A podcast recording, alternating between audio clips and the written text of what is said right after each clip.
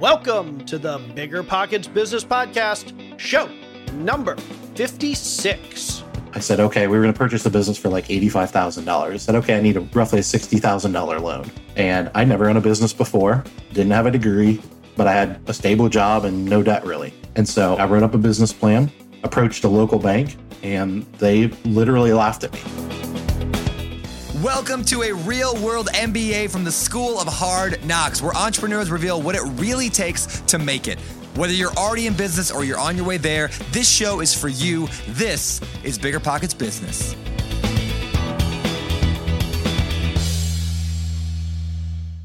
How's it going, everybody? I am J Scott. I'm your co host for the Bigger Pockets Business Podcast, and I'm here with my lovely co host, Carol Scott.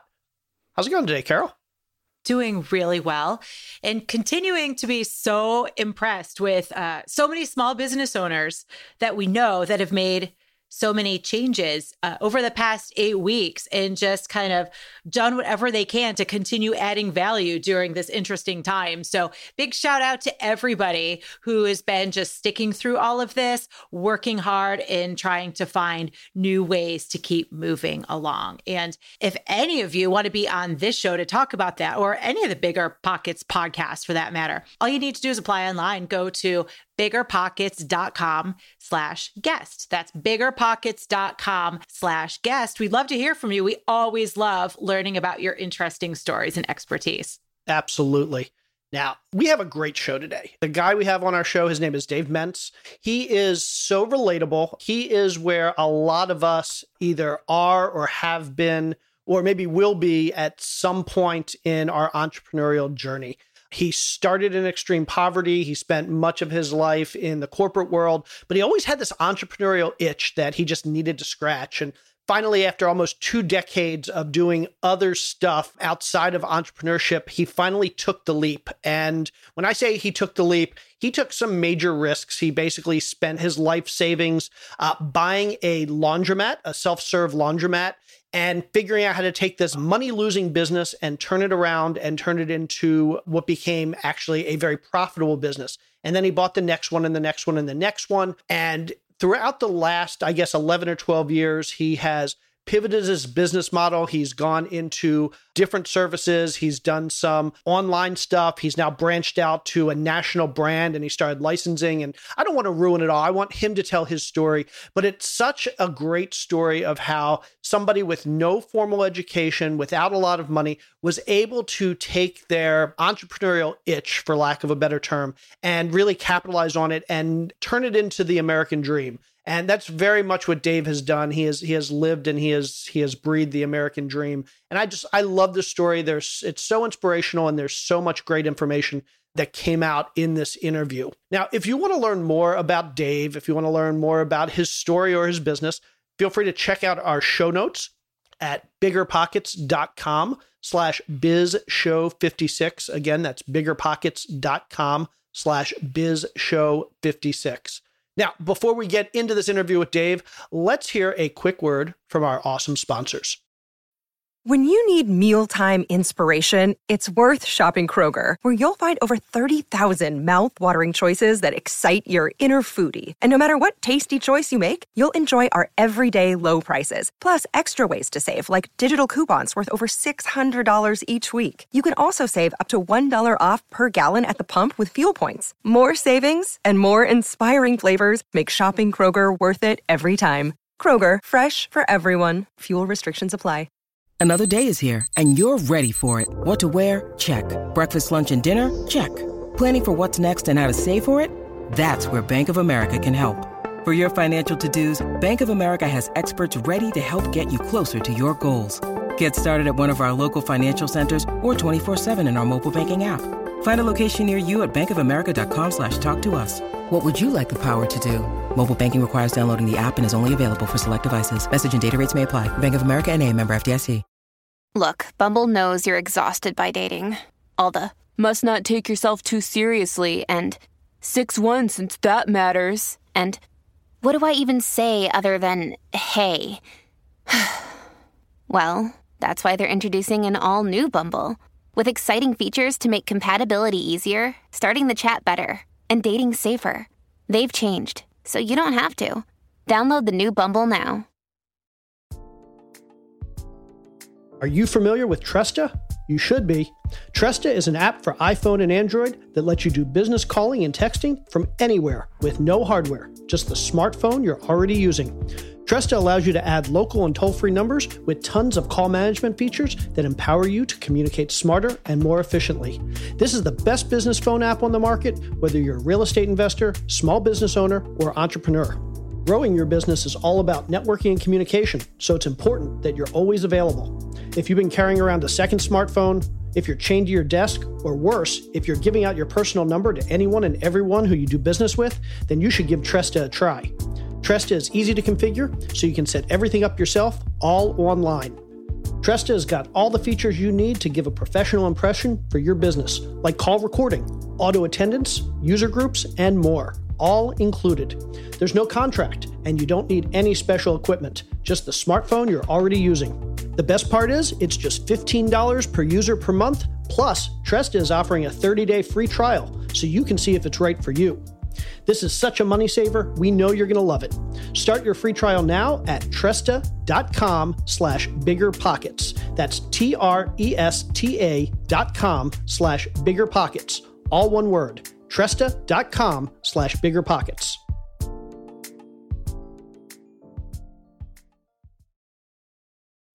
Thanks so much to our sponsors. Okay, now without any further ado, let's welcome Dave Menz to the show. Welcome to the show, Dave. Thank you so much for joining us today. Hey, thanks for having me. Awesome. We're really excited about this episode. So, you have a fantastic story, and we love your backstory, and we love your business story as well. And we love how your business has evolved over the last few years. Um, but let's start at the beginning because you have a great backstory. Tell us a little bit about where you came from and kind of how you got to taking that first step to entrepreneurship. Well, yeah, as a young kid, I grew up in Flint, Michigan, which a lot of people know from, from the water crisis that they're having there grew up there for uh, the first 10 or 11 years of my life. And my dad was transferred to Cincinnati, Ohio uh, for a job opportunity.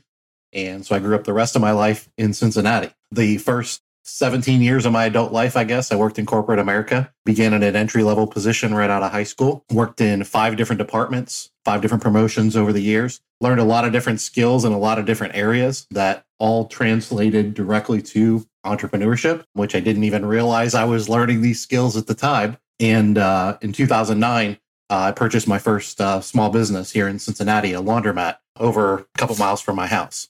So, so tell us a little bit about that. So, uh, you're working in the corporate world. Did you have any formal business education? No, none at all.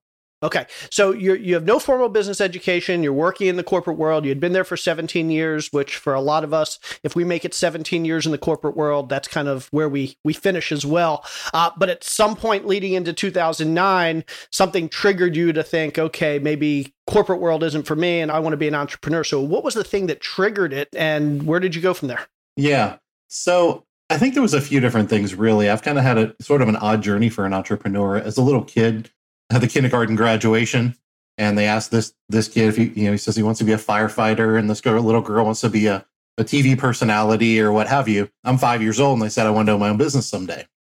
And back, oh my goodness, this would have been in the early '80s. You know, it wasn't it wasn't near as cool to be an entrepreneur back then as it is now. It was almost like frowned upon in a lot of ways. And so that's kind of always been in my spirit. I always tell people I'm not real sure if I was like, I don't know if you're born an entrepreneur or if you evolve. I don't really know the details of that.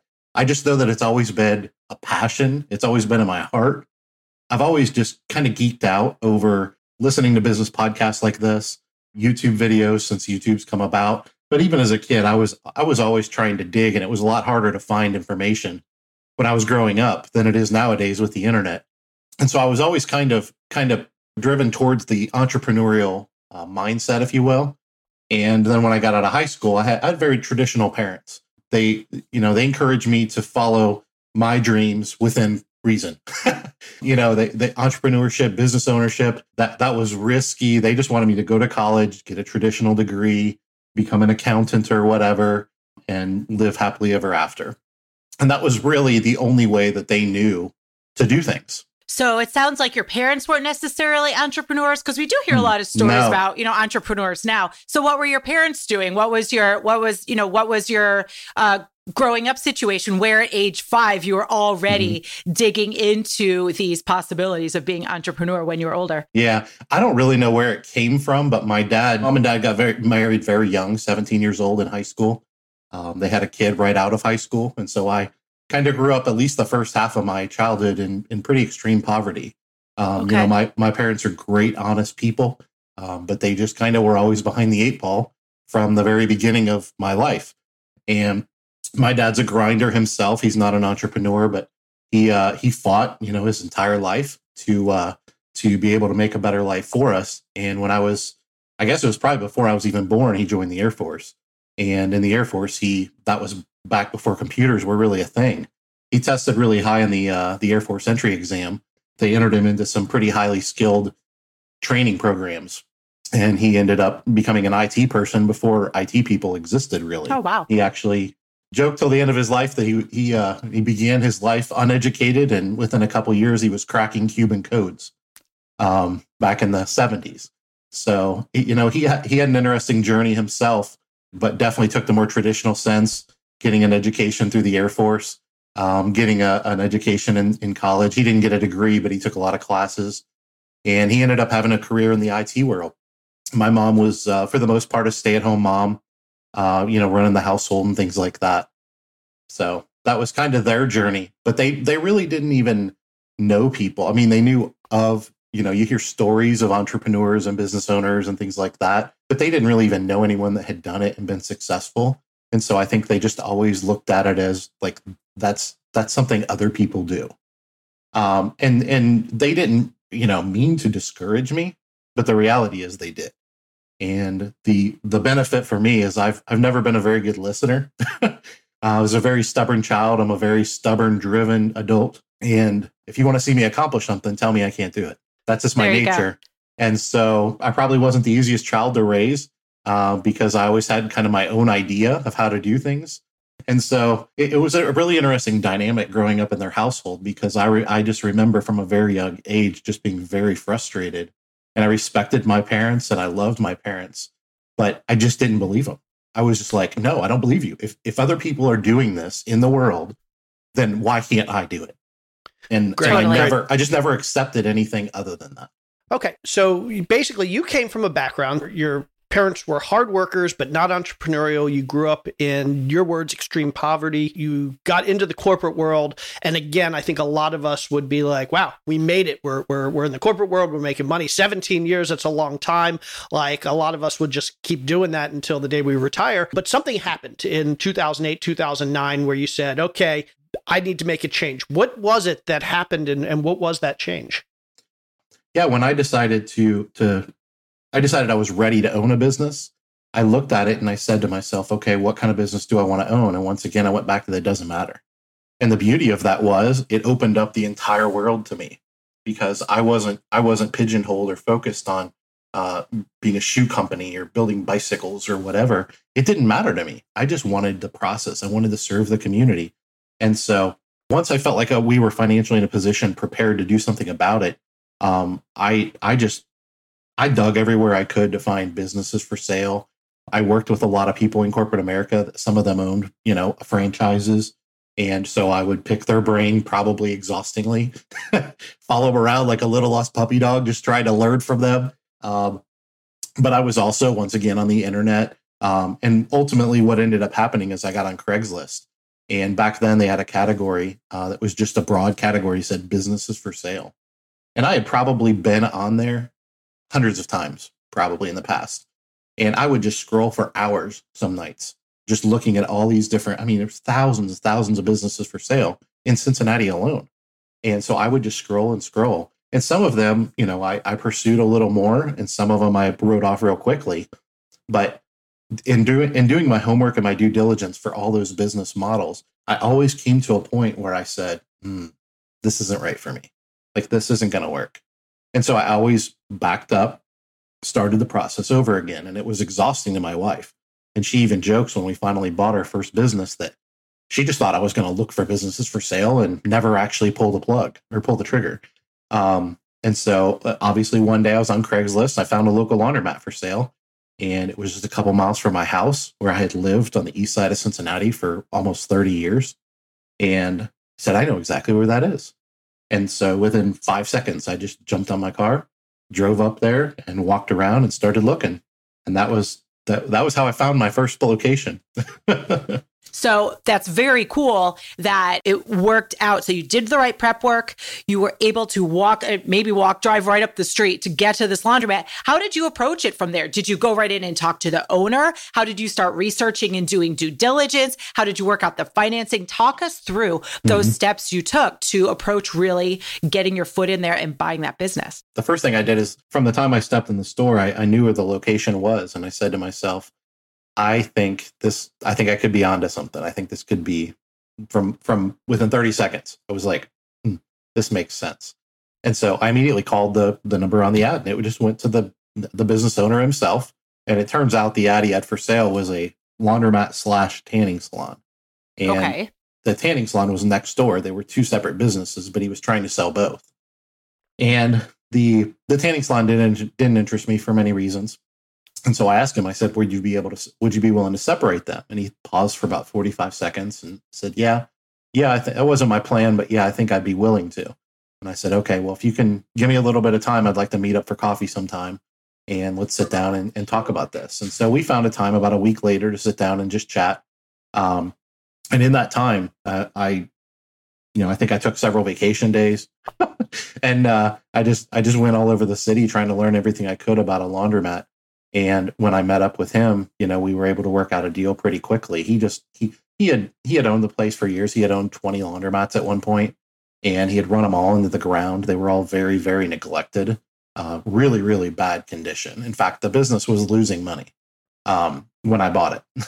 and so you know, one of the things I learned in my studies and my journeys was in entrepreneurship is you know you you don't ever pay for a business that's losing money. It has no value. And I said, this one has value to me. And so so I purchased the business. But how that journey kind of went is once we made a deal with the the business owner, um, we had we had a fairly decent nest egg that we had set aside for for owning a business, probably about twenty or thirty thousand dollars. And I said, okay, we were going to purchase a business for like eighty five thousand dollars. Said, okay, I need a, roughly a sixty thousand dollar loan. And I never owned a business before, didn't have a degree, but I had a stable job and no debt really. And so I appro- I wrote up a business plan approached a local bank and they literally laughed at me. And so I approached another bank and they were pretty disrespectful to me, to be honest. And over and over and over again, it, it probably took four or five months to get approved for the, the, the, the, the SBA loan, if you will. And through that journey, my tenacity just kind of came out. And every time somebody told me no, it just, I don't want to say it made me angry, but it just made me more driven because I knew I was prepared. I knew I had done my homework. I knew I'd put the foundation in place. And kind of like I didn't listen to my parents when they told me that it was too risky to be an entrepreneur. I didn't listen to it. You tell me no, I shut them off and I went to the next bank. And uh, one day I'm talking to one of my mentors and I told him, I said, you know, I, I don't know how many banks I'm going to have to go to, but if I have to go to a thousand over the next 10 years, I will. But until that business is sold, I'm not going to stop. So this business was it? How much was it listed for? Uh, it was listed for eighty five thousand. Okay, so you were going to pay full eighty five thousand. You had about twenty five or thirty saved, right. and so you were going to get a loan for sixty thousand. That was Correct. that was your plan. Yep. Um, and so presumably you were able to find a bank that was willing to lend you that sixty thousand um, dollars, and that took a few months. Uh, what was the process like with the seller at that point? I mean, he's waiting four or five months, and and is he still trying to sell the business? Is he helping you get the loan? Is he is, is he what, what what's that process look like? He would have sold it to somebody else the next day if he could have. I didn't even know any better than to put a deposit down or a letter of intent or I mean I didn't have an attorney. Like I had no idea what I was doing. I was just like I'm interested. I need to get a loan to buy the business. And didn't think a whole lot more other than that. Luckily nobody came along and bought it. Uh, luckily he had no idea how to market a business. If you did call him half the time he wouldn't even answer his phone. So I mean I think it worked to my advantage, but he he was willing to sell it for that price and if somebody else had come along and offered him that, he would have taken it. And that was part of my frustration in this process was I knew at any point like somebody else could take advantage of this. And luckily, it was in 2009. I mean, it was, you know, really, really bad times in America. And so there weren't a lot of people looking to buy businesses. And the ones that were weren't looking to buy businesses that were losing money. So I think you know, looking back on it, I think that kind of played to my advantage as well. Um, but yeah, he pretty much sat tight. I eventually got the loan and, and we closed fairly quickly after that. So what happened from there? What what did your business plan look like? So this was a laundromat that was losing money. Was it losing money because his expenses were too high, or because he wasn't bringing in enough revenue, or he was paying too much for the uh, for the location? What what was it that was that was losing money, and how did you turn that around? He had run the place into the ground over the course of probably 15 years of ownership. When you run a business, you always have to be constantly reinvesting in the business to continue to have a valuable asset. And some people, you know, buy businesses and their business model from day one is to purchase the business for this price or build a business, what have you. And then for the next 30 years, just run it and take take every penny you can out of the business. And they know that at the end of that cycle, they're going to have a business that's worth little to nothing. And they're okay with that because the numbers work. That's one way to run a business. That's not my nature at all. Like I'm I'm physically not capable of that. I'm the opposite. Like I want to be everything that I, my team, and my business model does is we want to be better tomorrow than we were today, and it's it's it's obsessive for me. Um, I do it in my personal life with my marriage. I do it the type of father that I am, and I do it this the type of business owner that I am. Is I want to be stronger and better tomorrow than I am today, and so the business was in a position where he had run it into the ground and it had you know laundromats have a lot of commercial laundry equipment obviously and they're they're expensive to keep them up and running. It's not cheap. And so he had probably 60% of the store, the equipment in the store was out of order. And it was just gross. I mean, it was just shady. It was unclean. There's there's a few different models in laundromat business, and one of them is you can be an unattended laundromat, is what they call it. And basically, you just set up the business so that it's all self serve. There's no employees there. You have someone come by for a, you know an hour or two in the morning, hour or two in the evening, and clean. Other than that, people are providing their own labor. They just come in, purchase coins, start the machines, they do their own laundry, and they leave. And as long as the place is kept moderately clean, you can get away with that business model. And when we purchased it, that's what we did. And because the business was losing money, the first thing I did before I even closed on the business, I made a relationship with a local equipment distributor. And they had a really, really experienced service department to fix the machines. And so I arranged with them that the day that I closed, two of their best technicians would be in my store. And I said, by the end of the day, I want everything in here working. I don't care what it costs. And that didn't happen because we had to order parts and stuff. but uh, but we got a lot of stuff up and running really, really quickly. And you know, me and my wife and some friends just exhaustively cleaned the place. And the way we ran the business at first is I still had my full time job. I couldn't afford to leave it. And so every morning I would get up at 5 a.m. and drive to the laundromat, which was a couple miles from my house. And it was open 24 hours a day. It was open all night. And so I would go up there, clean up from overnight, and commute to work, an hour to work. And after I got off work, I would leave work, I would commute home. And before I went home, I would drive by the laundromat and clean up and straighten up from the day. And then within a few weeks, we put a, a uh, video surveillance system in the store. And so usually when I got ready to go to bed, usually around nine or 10 o'clock, I would pull up the cameras and just be able to see, you know, is the store dirty? Is it busy? What have you? And probably 80% of the nights before I went to bed, you know, my wife would go on to bed and I would run up the laundromat and clean again. And so this was how we started just purely out of necessity. Kind of goes back to that grit and grind. You know, I was willing to do anything legal or ethical to to be successful. And if it meant going to work all day, uh, you know, at the end of my career, I was a telephone lineman. And so I would I was, you know, climbing telephone poles all day long in 95 degree heat and I was covered in dirt and I would change clothes at our garage just so when I went into my store, I didn't look like a homeless person. And I would go in there and, and clean up and talk to people. And we turned it around in a matter of a few months, just honestly by just some good old fashioned grit and trying to treat people the right way. Great. So after those few months, it sounds like, like you said, a lot of good old fashioned grit, treating people the right way, having equipment that works. You mentioned earlier there are different ways to run a laundromat, like the self serve option. Did you stay that business model or did you evolve, which eventually led you to grow that business? What were the next steps to really bring that laundromat to the next level to the point where I'm assuming eventually you were able to leave your job, right? Correct. So how, where, how did that evolution happen? What were the next steps that you did to improve? Yeah, so over over the next six or seven months, we ended up uh, turning around the business and it ended up being profitable and making some money. Certainly wasn't enough to leave my job, uh, but it, it was making money. And so it was paying all its own bills. It was paying the, the note. And so we, we brought on a part time attendant to just a couple hours a day, come in in the morning for a couple hours, in the evening for a couple hours, and just clean up the store. Basically, what I was doing, only she would stay a little bit longer than me and do a little bit more thorough job. And so that's what we did for the first seven or eight months. Um, and we turned it around. It was a profitable business. And one day I just looked up and said, you know, I'm by no means done, but I did it. Like I, my first goal was just to turn it around and honestly get it to break even, let alone, you know, make it be profitable. And so at that point, I, you know, I didn't know what the future would hold, but I just looked at it and said, you know what? If nothing else, we've got a nice little side business that I can have one or two part time employees that kind of watch after the place. I live a couple miles away. I can work my job, and this will be a nice little side business for our family. And I didn't look a whole lot more into it than that, but I kind of caught the bug as it started to make more and more, you know, money. And I realized this th- this was something I wanted to do again because if I could do one and still work my job, why couldn't I do the same thing again?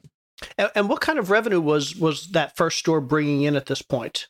Oh my goodness! When I when I purchased it, it was probably doing seven or eight hundred dollars a week, and at this point, which is seven or eight months later, it was uh, it was probably eighteen to nineteen hundred a week.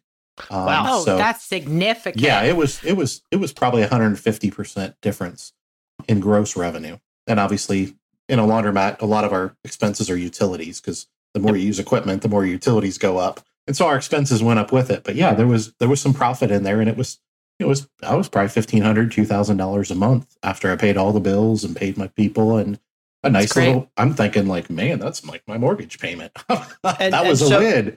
so so if, so if i'm doing the math we're looking at like you're making on $90000 a year in revenue maybe $100000 a year in revenue you're making 15 to $20000 in in profit. So uh, i guess that that would be margins of about 20% is that pretty typical for for that type of business? No. No that was uh, what i found after you know as being in the business a lot longer is that that was the beginning um, you know, typical margins in our business, the best operators are probably 35 to 40 percent. Oh wow. Yeah. So it, it, it, can be a it can be a pretty pretty profitable business, but you got to you know build it the right way. And sure. I was only seven or eight months in, so at that point I knew I was onto something, and I thought, well, if this is a nice little side business, I want to find another one. I want to do this again. And I had no money. I had thrown everything in my life at this thing my time, my effort, my blood, sweat, and tears, my patience, and all the money that we had. And so I didn't know how I was going to do it, but I just said, you know, I, I want to see if I can find another location. And my equipment distributor, who had become a mentor to me at that point, you know, he kind of tried to pull back the reins, and he was like, "Whoa, slow down. You're doing great, but let's let's be patient here." And once again, I just said, you know, no, I'm not. I, no, I'm not going to do it. And so I just kept looking and looking and looking, and it took a few months, but I eventually found um, a local laundromat that was about 20 minutes from my home. It was right off the highway and it, it, conveniently, even though it was 20 minutes from my home, it was on the way to my commute, on the way to my job. And it was right off the highway. And it was a great location. And it had been run into the ground by the previous owner and it was actually closed. That's how bad a shape it was in. And it was in a strip mall. And so I approached the local strip mall owner and I said, you know, I'm in the business and this is what I do. I, I buy laundromats and I turn them around. You know, I didn't tell them I know I've been doing this for a year. and uh, I basically, you know, pitched them and sold them, and they knew they had, you know, a mess on their hands. And so they said, you know, they took, they said, okay, they signed me to a long term lease. I essentially walked into the business and got it for free. But I had to spend a lot of money just undoing the mess that was there. And because I was now in the industry and had an existing store that was profitable, I, I built up a little bit of clout and I was able to borrow equipment or money for the equipment and so that store, we kept it closed for about three or four months. Every day I would go into work. I had I had people that cleaned my other store at this point. Every day I would go into work. I would work. I would leave. I would stop there, and I would work until I couldn't stand stand up anymore. And I would go home and I would sleep. And I would every weekend, you know, occasionally I'd take an hour and go out to dinner with some friends. Other than that, I worked and slept. it took four or five months. I had a lot of help from family and friends and stuff but we we barely had the funds to you know supply materials to do the work. We had no money for labor, and I this wasn't my skill set. Like I'm not a remodeling kind of guy, and so I had no idea what I was doing. But once again, YouTube, asking, calling in favors. I got a friend that does drywall.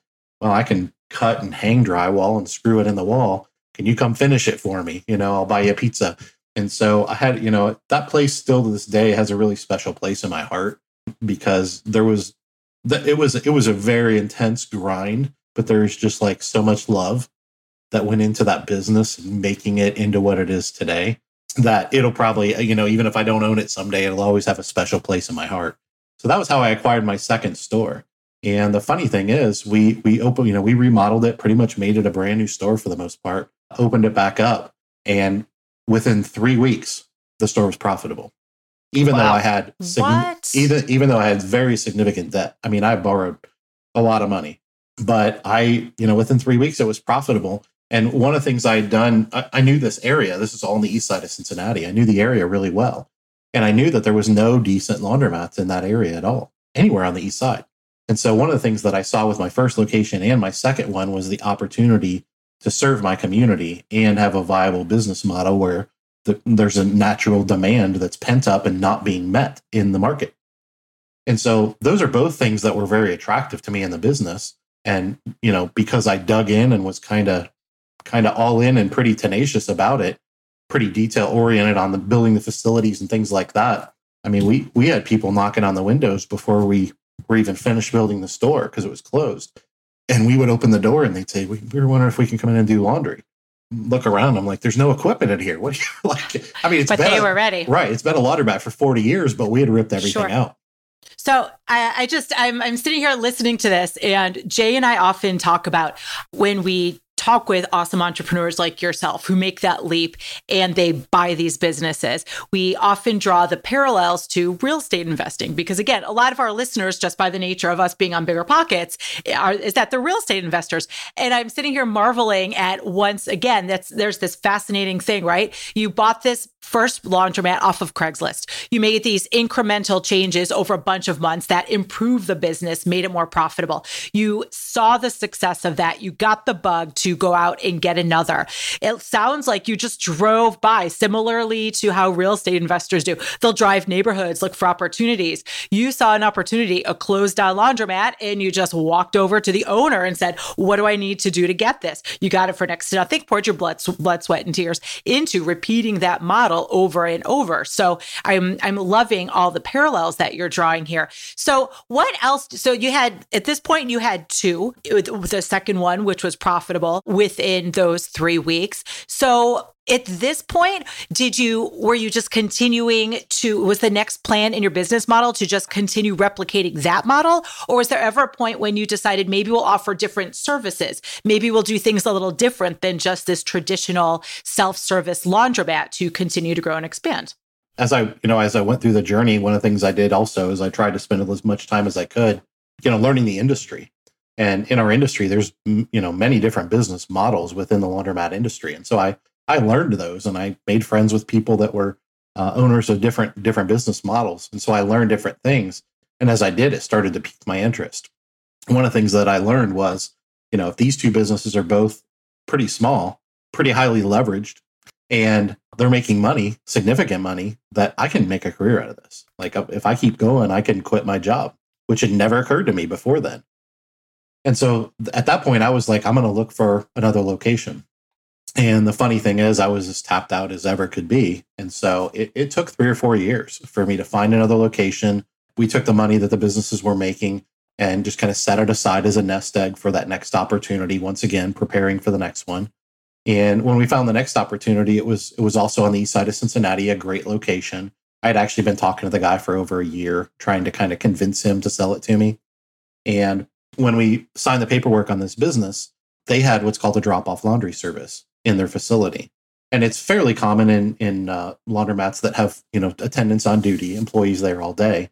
That if you want to bring in your laundry and you'll pay them a premium, the the the employees will do the laundry for you. It's called a wash, dry, fold service or drop off laundry, and it's very very common. I had learned about a lot about it, and when we bought this third location, they had a drop off laundry service, but it was awful the way it was run. It was very very amateurish, not professional at all.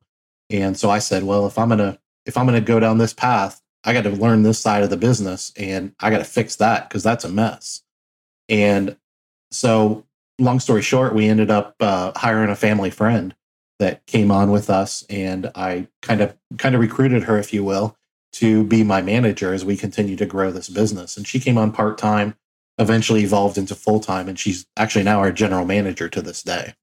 But at that point, I brought her on and said, "All right, this is my dream. This is what I'm going to do, and I want you to be a part of it with me." I was still at my full time job. And so we we bought this third location. We decided to fix the drop off laundry service. And at that point I had realized that is as nice as my stores were and as much as people love the the modern facilities and the new equipment and everything, the one thing that an unattended laundromat can't ever be is in a fully attended laundromat, no matter how nice you make it. And everything I've done in life, I've always tried to be the best. It's just been my my nature is to, you know, get to the top. And so I realized as I learned the industry over these three or four years that I wanted to be one of the best operators in the country. And I couldn't do that if I was operating self serve laundromats that had no attendants on duty. And so this was kind of a natural, it was a very tough decision. It didn't happen overnight because I was changing everything that I knew over three or four years in this business. And I was still working my full time job. So I'm like, how am I going to do this? How am I going to train people and hire people and manage people and all the things that go with that? And long story short, about two weeks before we closed on that third store, I quit my job. And that was that was probably almost f- exactly five years at that point. Okay. And we closed on our third store a couple days later. And at the same time, we hired Marlene p- full time, where she had been part time before. And so things got, you know, kind of scary financially really quick. We were prepared, but they got scary. And so we bought this third store and we had to remodel it and fix it up and fix the drop off laundry service and start hiring attendants and you know, putting training processes in place and things like that, and actually building building a different business model than I had already built the first time around. And so we did that over the course of the next few years. And the same thing happened with that store. It wasn't losing money when we purchased it, but it was probably right at break even. And it probably took three or four or five months, and business started to creep up. And, and over the course of the next year or so, this is probably six years into my journey. We had three stores. Two of them had drop off laundry services. We had fixed the one at this store and we had gone back to our second store and implemented a drop off service there. And all three of the businesses were making significant money at this point. And so I was able to pay Marlene a decent wage for what she did and still provide for my family. And I just said, I want to keep doing this. I want to keep going. And so we we ended up acquiring a fourth store and our fourth store was also on the east side of Cincinnati. And it was also really, really bad shape. It was also losing money. And my wife says, Could you buy a business that's making money? and I said, Well, I don't know. These are the best opportunities. And so Marlene and I went into this fourth store and we renovated it and we fixed the drop off laundry service. And by this point, we had you know employee manuals and processes and procedures in place that were very repeatable and, you know, we had built a, a small but pretty solid team of her and me and some other really good employees. And so we just kind of rinsed and repeated, no pun intended. And we just put, you know, we with the fourth store, we did the same thing again, completely gutted it. We had a lot bigger budget. We had more money available to us. We could borrow a lot more money. And so we did the same thing with our fourth store. And so now we're about seven years into our journey and we've got four laundromats, but they're all fairly highly leveraged that the equipment that we use in the laundromat facility is commercial grade and it's very expensive. The infrastructure is very expensive to build out drain lines and water lines and electric lines and it's it's not just putting some tile on a floor and some lights and some clothing racks or something like that. It's very it's very capital intensive business. And so what kind of what kind of revenue are those four stores generating now? What kind of margins are those stores generating now that you have more experience and, and you're actually you know what you're doing? now those four stores, if you don't count our pickup and delivery business, which I'll mention in a moment, they do a little over a million a year total between the four of them in self-serve business. The margins now we're at the top of the industry. They're in the 35 to 40% range as far as the margins are concerned. And we do still have some debt servicing that we do. So that's where we were at about the seven, seven and a half year mark. And I looked and I said, you know, we've invested heavily in these four stores. And at this point, most of them we had owned for many, many years. And so we had grown them to the point where they were kind of starting to plateau. There wasn't a whole lot more there. And I said, well, I can buy four more laundromats and keep doing the same thing over and over again. Or I went to what's called the Clean Show, which is a biannual or every other year. It's a trade show for a dry cleaning industry and laundromat industry. Neither one of them are really big enough to have their own show, so they combine them. And I had already made all kinds of friends in the industry and a lot of mentors and networking and things like this. And I went to the show and I'm talking to someone at one of the booths, and they have uh, this software that they've created for running a pickup and delivery business for laundromat owners. And they had created it for themselves for their own pickup and delivery business. They were laundromat owners.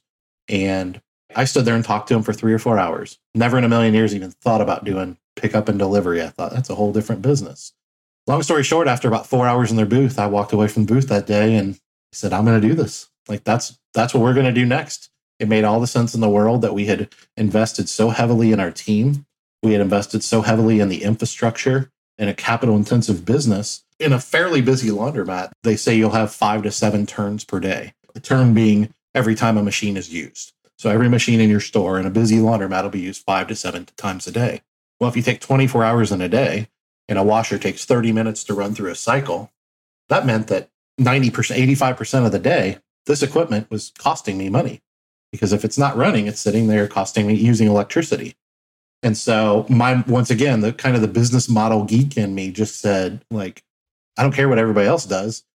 I'm I'm following that dude. Mm-hmm. totally. and so I ended up licensing their software um, from them and they they already had a pretty pretty successful pickup and delivery business and so i learned quite a bit from them over the first year or so and we're four years into the the pickup and delivery business now and our our revenue from our pickup and delivery business is about 250 times any of our stores Oh wow! So what? i- What is? So What? can you put that in actual real numbers? What's what's the the revenue about?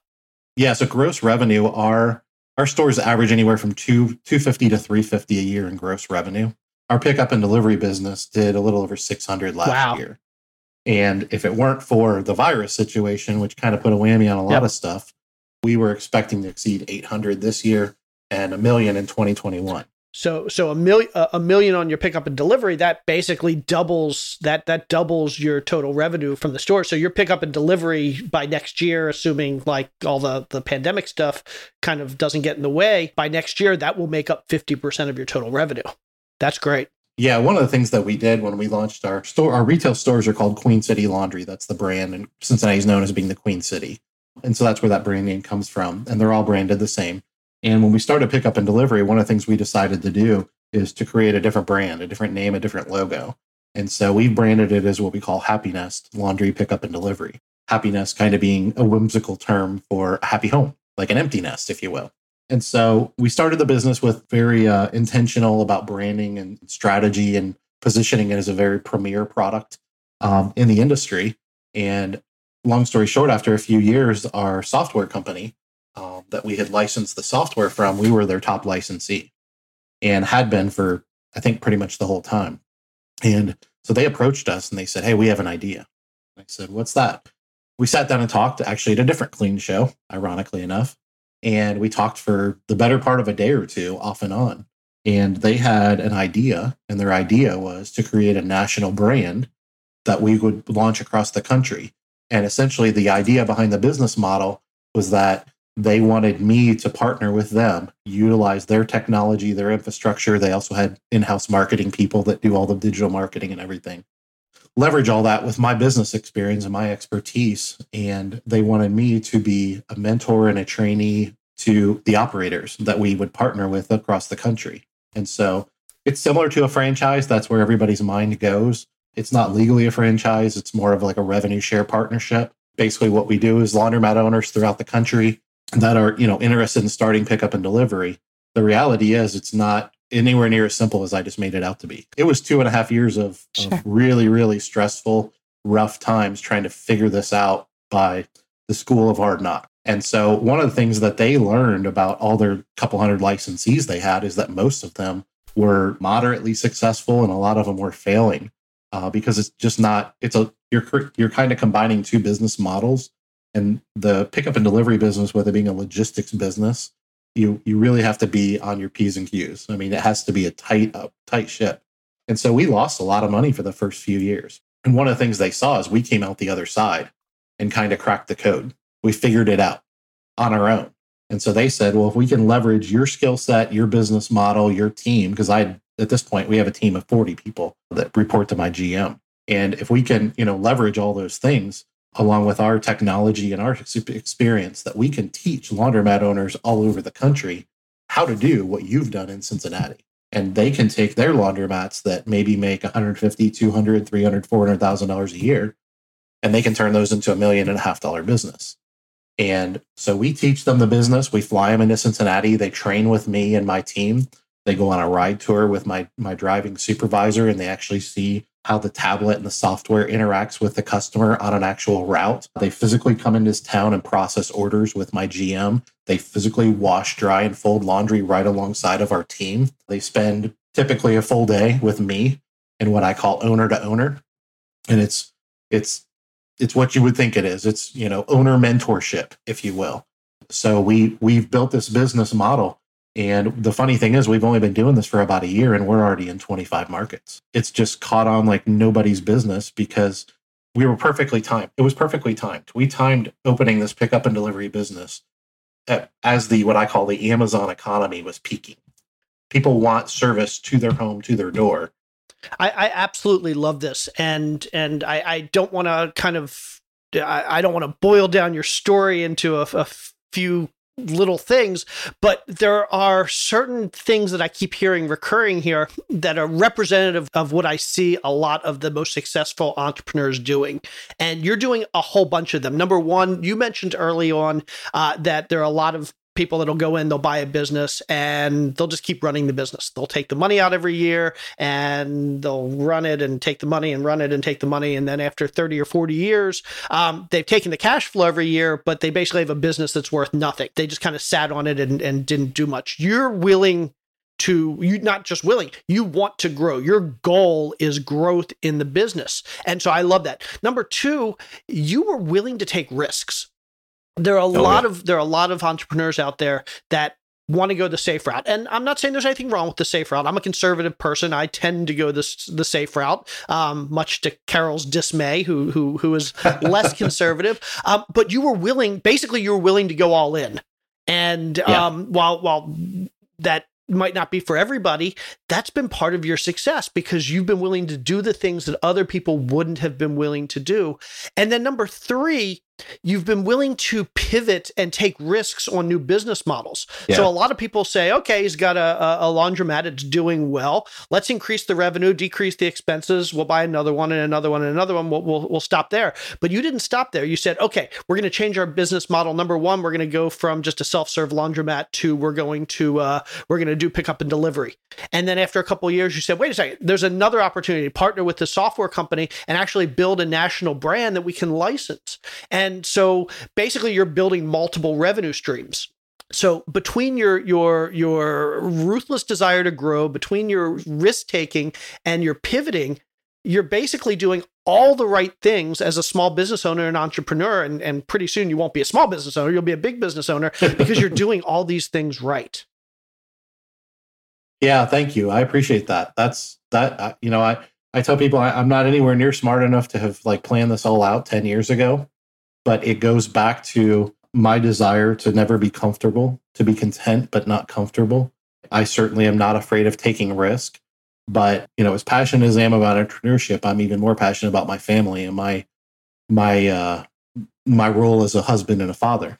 And so when you take risk, it takes a drive that was at 90% to 150% because failure is not an option. And so once again, anything legal or ethical. I mean, the first five years that we did this, my journey I just told you about, between my full time job, commuting, and doing what I did in my stores, I estimate that I worked anywhere from 90 to 100 hours a week for five years. And I didn't even know I was doing it. Like, I just got up and did it. That is and, awesome. And you know, it's funny because if you if you take the risk, you have no choice but to succeed. And the beauty of it is I've always you know, I didn't get into business to make money. I enjoy making money and providing for my family, but I've always loved, you know, traditional capitalism.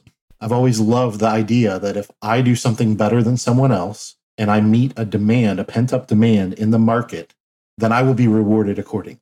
That's traditional old school capitalism. It's not what a lot of other people make it out to be. And I love every part of that because I've You know, I've been raised to serve others. Like that's a part of who I am. That's a part of my upbringing and my family. And so, one of the things that when I left corporate America that I really didn't care for was that I was in a situation where I felt like I couldn't do that. I was just kind of punching the clock and making money, trading my time for money. And a big part of why I was attracted to entrepreneurship is I knew I could do all of the above and I could do them at any level that I was capable of. And so that's been a big part of my journey is just getting up every day and saying, what do I have to do today to be better than I was yesterday?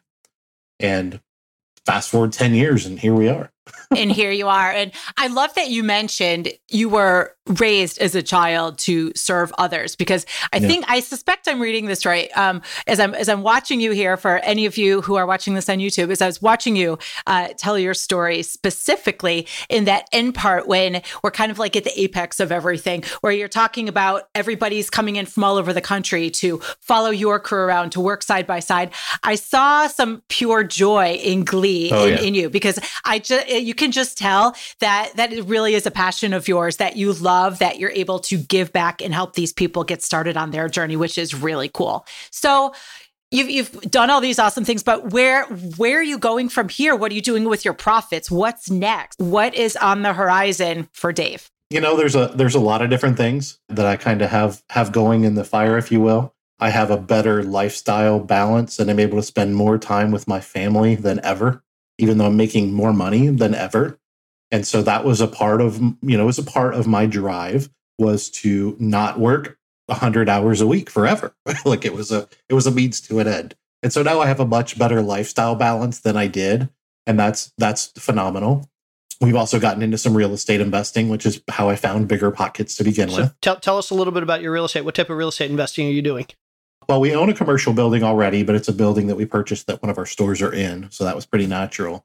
In the last month, we've closed on five, well, four single family homes and a duplex that are just going to be buy and hold rental properties. A couple of them were already in great shape. The duplex even had phenomenal tenants in it already. So they were more turnkey. And then the other three are more of uh, rehabs. One of them's pretty much a total gut, but we're not going to flip it. We're going to keep it as a long term investment and we're going to depreciate it take the principal pay down and all the all the things that come along with a buy and hold rental property. And so we're going to i don't know how big we'll grow that but we also just see that as as a way of serving our community and making money because people need a nice clean safe place to live.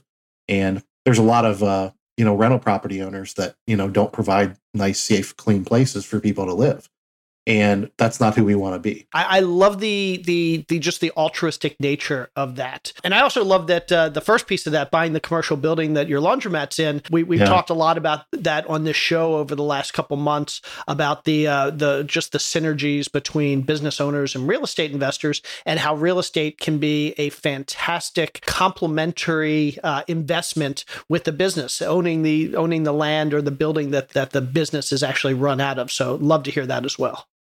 Yeah, when we when we purchased the commercial property, you know, the first thing I thought to myself is, I don't have to factor in vacancy. Yep.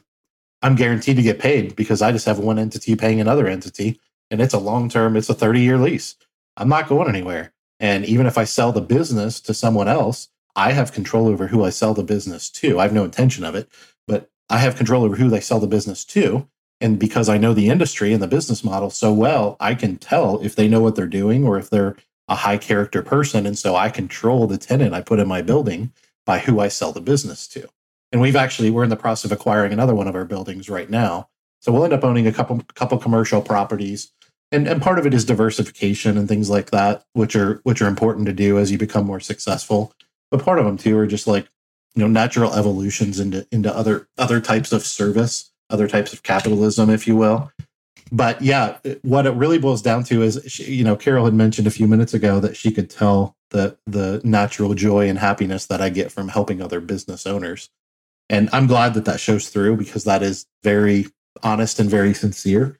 And part of the reason that my partners in the happiness laundry pickup and delivery business approached me about doing what we're doing is because I was already doing those things. I just wasn't being paid for them just like I'm on here trying to hopefully help and inspire other business owners, you know, as I became more and more successful, I said, you know, there's there's a, there's many things I can spend my time doing, But you know, if you if you have read the book E Myth, Of course. you know, processes, procedures, things Yep. like that. One of my favorite books. And uh, one of the things I learned through that book is, you know, to own a business, not a job. And so I I always wanted to do that. I just didn't know how to verbalize it. and so when I read that book, I was like, aha. And so that's one thing I've very consciously done with our operations is that's why I have the lifestyle I have is my businesses don't rely on me at all. I mean, recently I had a family emergency. I left town for a month on six hours notice and my business was fine the entire time. My GM called me twice. And when I came home, my businesses were in as good a shape as they were when I left because that's how awesome my team That's is. great. And and that takes a tremendous amount of sacrifice. I mean, there's you're investing in people, you're building people up. You're bringing in people with the right characteristics that fit the mentality I'm describing I have. They don't have to be me, but they have to believe in what I believe in, if that makes sense. And so I've built that team. And so now we're able to, yes, leverage that team uh, to build a whole different business model in the happiness stuff. That's great. And that is that, it. that is true happiness. okay, this is the point in our show where we would love to do what we call the four more. And that's where we ask you the same four questions that we ask all of our guests. And then we give you an opportunity to tell us more about where our listeners can connect with you. Sound good? Okay. Okay. Sure. Carol, do you want to take question number one? Totally. Okay, Dave, question number one. Please tell us what was your first or your worst job? You get to choose. And what lessons did you learn from it? Oh my goodness. I don't know if it was my very first, but I had a job at, at Taco Bell in high school where I actually worked for two and a half years. And I just needed some gas money. My parents, you know, they were like, if you want to drive, get a job. Like that was just the way I was raised. And so I got a job because I wanted to drive. And I worked there for two and a half years and I worked really hard. And, you know, when I graduated from high school, I left. All I knew is just go into work and just do what you're supposed to do. And I- think I've learned a really valuable lesson there without realizing it because I'm in high school. I'm a, probably a senior in high school, and they're trying to promote me to a manager. And this is at a fast food restaurant where they promote you fairly quickly a lot of times. But the reality is, like, that was a lesson to me that if I want to, if I want to set high goals and and accomplish them, it, it starts with integrity, character, and hard work. And those things will take you a long ways. And yeah, there's there's working smarter, not harder, and there's a lot of other aspects to success in life. But believe it or not, my job at Taco Bell was a really good foundation for me. And I think what it also reinforced at a pretty young age is I didn't want to work for somebody else. Love that. Love that. So, funny story. My kids, they're nine and 10, or our kids, Carol, my kids, um, our boys are nine and 10, and had Taco Bell for the first time about two weeks ago. And our nine year old was so in love with Taco Bell that he said, I want to work there when I grow up because maybe they'll give me free food. So, Totally so, so, yeah, exactly. So, so we may have a Taco Bell high school worker ourselves here. Um, If that happens when they leave their job, they won't eat Taco Bell for 20 that's, years. that's probably the best reason to do That's it. That's what I did. That's what That's I did. probably the I was best like, reason I to don't do it. ever want to eat Taco Bell. Awesome. Okay, question number two. You mentioned the E Myth, and I love the E Myth. Yeah. Fantastic, fantastic book. Uh, any other books? If you had to pick one other book that you highly recommend for our, our entrepreneur listeners out there, what other book would you recommend? Uh, the Bible, uh, for me, is foundational from a character perspective, but a lot of people don't realize that the Bible is full of very practical wisdom. Um, from, I mean, a lot of people don't realize it, but the Bible talks about debt and and how it can be a dangerous thing, and you know to be careful with it. And obviously, it talks about character traits and how to treat each other, and all those things are applicable to business if you if you look at it through that lens. So that's one thing. And the other thing is a book that was very transformative for me in my early 20s is Rich Dad Poor Dad, which everybody's heard of. It kind of reinforced what I said when I left Taco Bell, and I was like, hmm, yeah, maybe I don't want to work for somebody else. The funny thing is, I went and did it for 17 years, but uh, I, I think it just it, it it reinforced what I had always kind of believed that my parents had pushed back against, which was there's more than one way to make a living. One way is to work a job, trade your time for money. There's nothing wrong with that. A lot of people do it. It's what got me to where I started. It's a very respectful way to make a living. But for some of us that are wired differently, that's not the only way to make a living. And so that book was was really eye-opening to me. And if anything, it kind of confirmed what I had already kind of believed. And I was like, yeah, see, I'm not the only one. So Awesome. those, those those three books have been very transformative for me. Awesome. Excellent. Okay.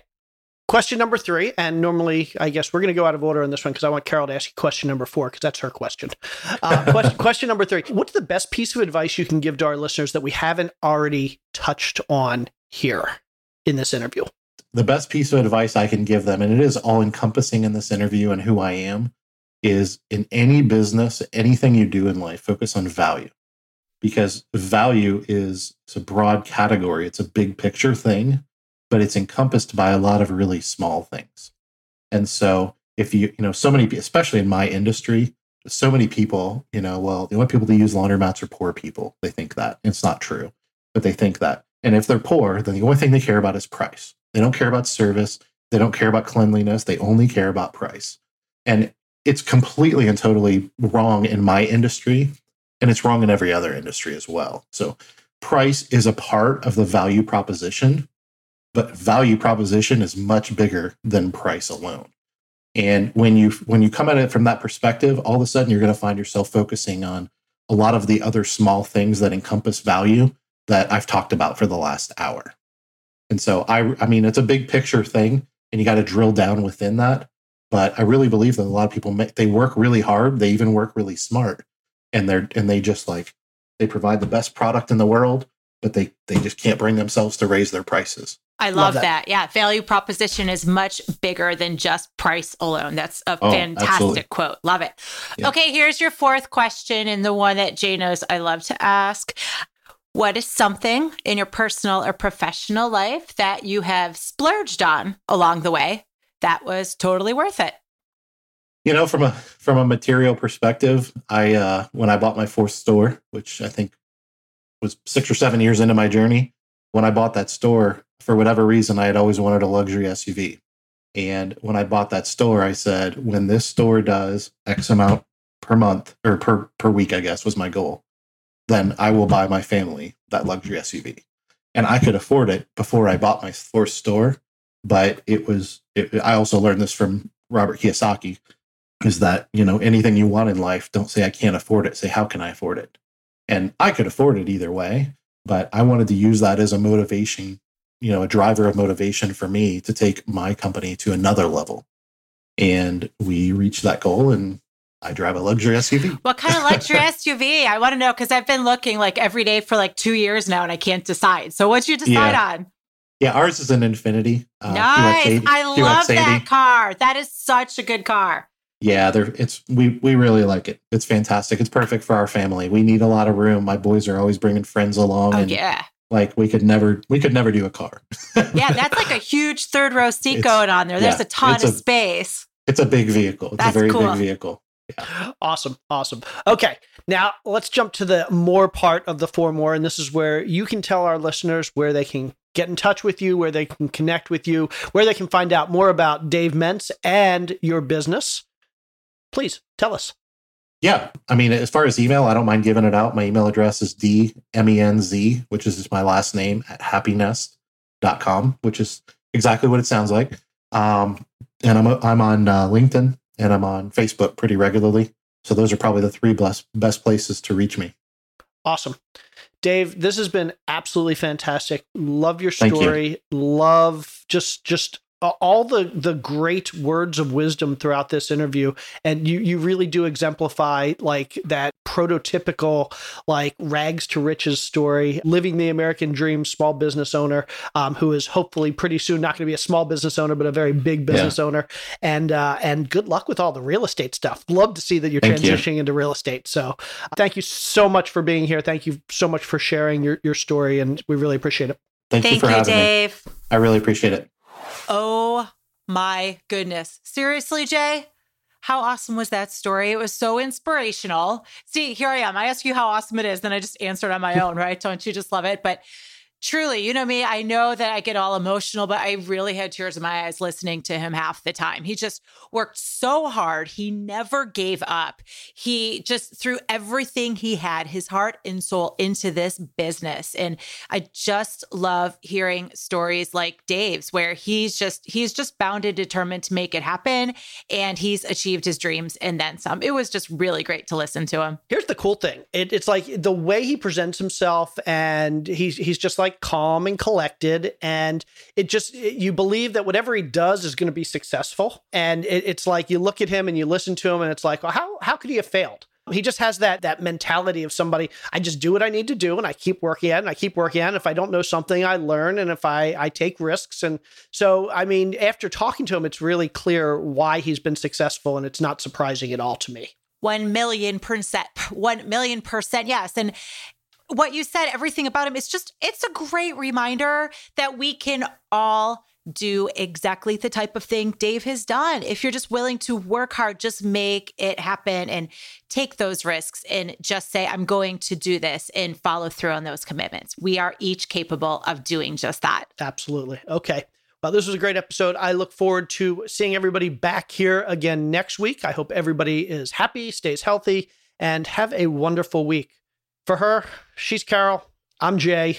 Now take that risk and keep working hard today. Have a good one, everybody. Thanks, everybody. See you soon. Bye.